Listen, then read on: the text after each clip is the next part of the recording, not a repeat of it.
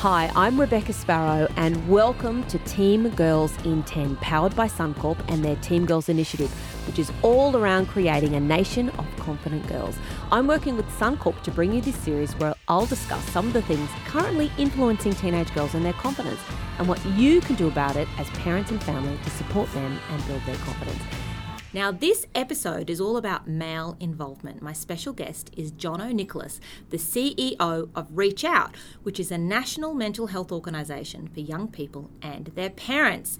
Hi, Jono. Hi. Now, let's get started. What I want to know, first of all, for everyone listening, is why are dads, brothers, uncles, godfathers, father figures so important in a young girl's life? Well, the first part of it is that for young people, whether they be young women or young men, to be confident and resilient, you need great role models in your life, both male and female.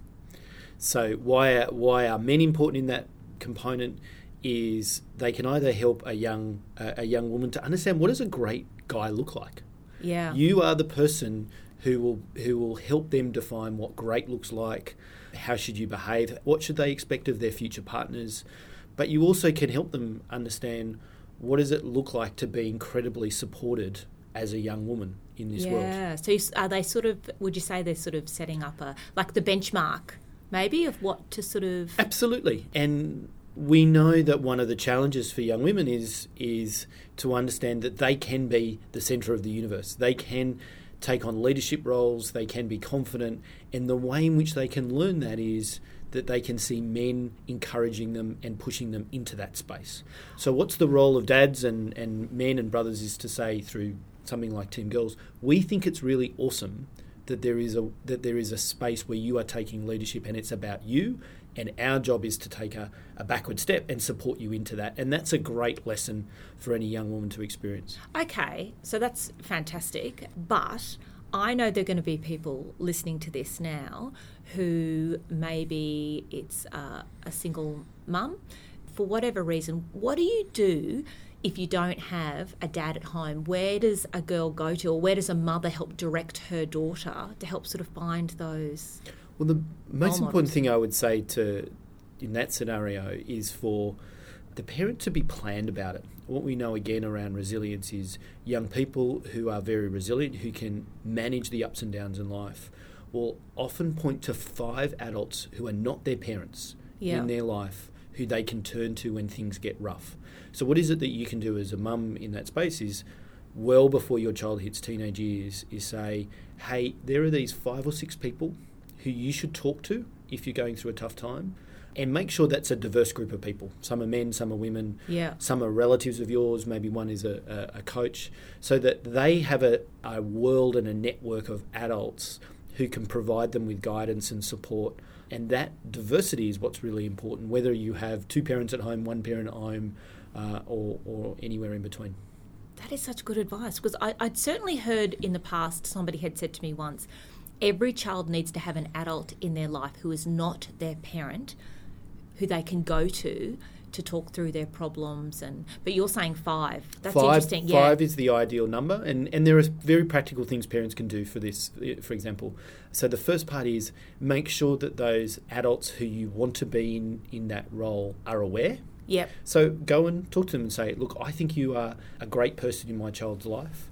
What I want them is to have people who would talk to them differently but have our same moral framework. Yeah. Right? That you would give them the sorts of advice that I would give them in a different way to me. Yeah. Then actively involve them in the day to day components of your life. So, because if your teenager only sees that person once a year, they're not going to feel comfortable. So, yeah. what you need to do is do things like once a month, make sure that they come around and have lunch with your family. And so, your teenager is encouraged to build an independent relationship with that person so that when the times go tough, it's not such a big leap to make that call. Let me ask you a quick question. How important is it for that adult to keep the confidentiality of so let's say the child goes to this other adult and says i've been doing something i shouldn't be doing. Does that other adult have a responsibility to tell the parent? I've always wondered about that. Like how much should be kept confidential and how much should a parent be? So i think the the first part of that is the role of any adult in a teenager's life and in fact any child's life is to keep them safe happy and well in that order. Yeah right? So the the advice there would be if if the scenario is one where the where the teenager is inherently safe, yes, then confidentiality or the room of confidentiality should be a lot larger. Okay. Right? Because what you're trying to do is encourage the teenager to talk to their parent, not for you to do it. The only time where I would breach that is say, actually, I don't think you're safe right now. Yeah. And it's my job as an adult to make sure you're safe, and that includes talking to your parents about this. Yeah. If it's about happiness or wellness or it's something that we can work through, we've got a bit of time, then do that. But that's an agreement that also has to be made between the parent and the trusted adults around them. They, Yes. they need to have that conversation beforehand so those ground rules are met.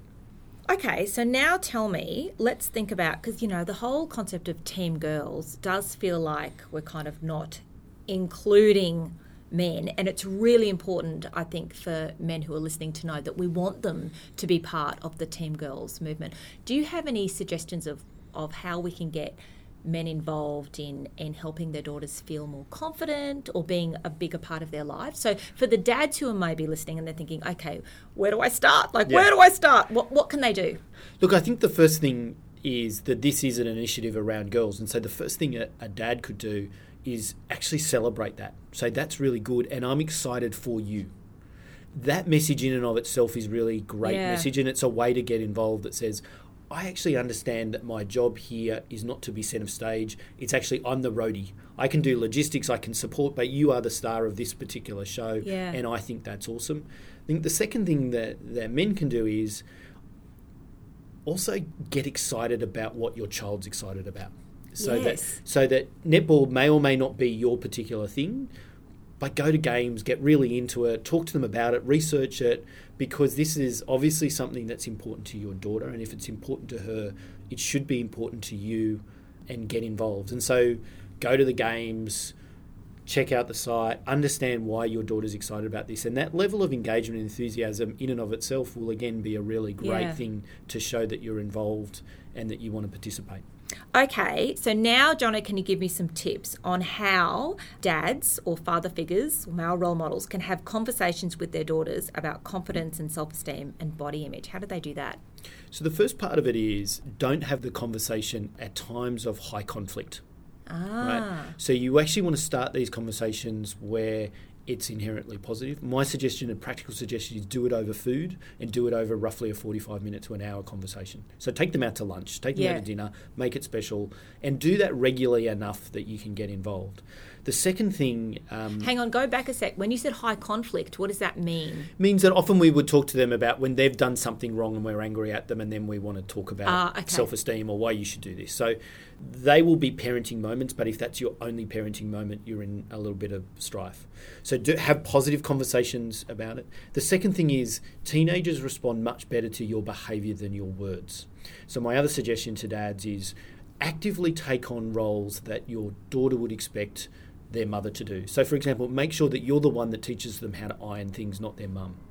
Make sure that ah. you're the one that teaches them how to do things, and that shows them that actually men are engaged in some spaces that are traditionally seen as female spaces. And then the third thing is talk to them and ask them questions about what respect looks like. So, for my mind, all teenagers should be able to offer respect generously and they should be able to require respect from everyone around them. And then talk to them because you've got the perspective of a man. What are you what do they need to do to be in a respectful relationship? What do they need to demand of, of men, assuming that they're heterosexual? And what do they need to offer generously? And then ha- that will be a fascinating conversation that can only ever really occur between a dad and a daughter. So it's actually a very special conversation that their mum can never have with them because she'll be looking at it from the female perspective quite rightly. Yeah. So there'll be three things. The you know the first thing is have planned conversations. Yep. Do it in low conflict. Actually show them and be engaged in activities that are not traditionally masculine Yes. activities. And then the third thing, talk to them about respectful relationships of what that should look like between a man and a woman. I love that. Jono, that has been awesome. Thank you so much for being a part of this podcast. Now, Jono Nicholas is the CEO of ReachOut. Remember, it's a national mental health organisation for young people and their parents.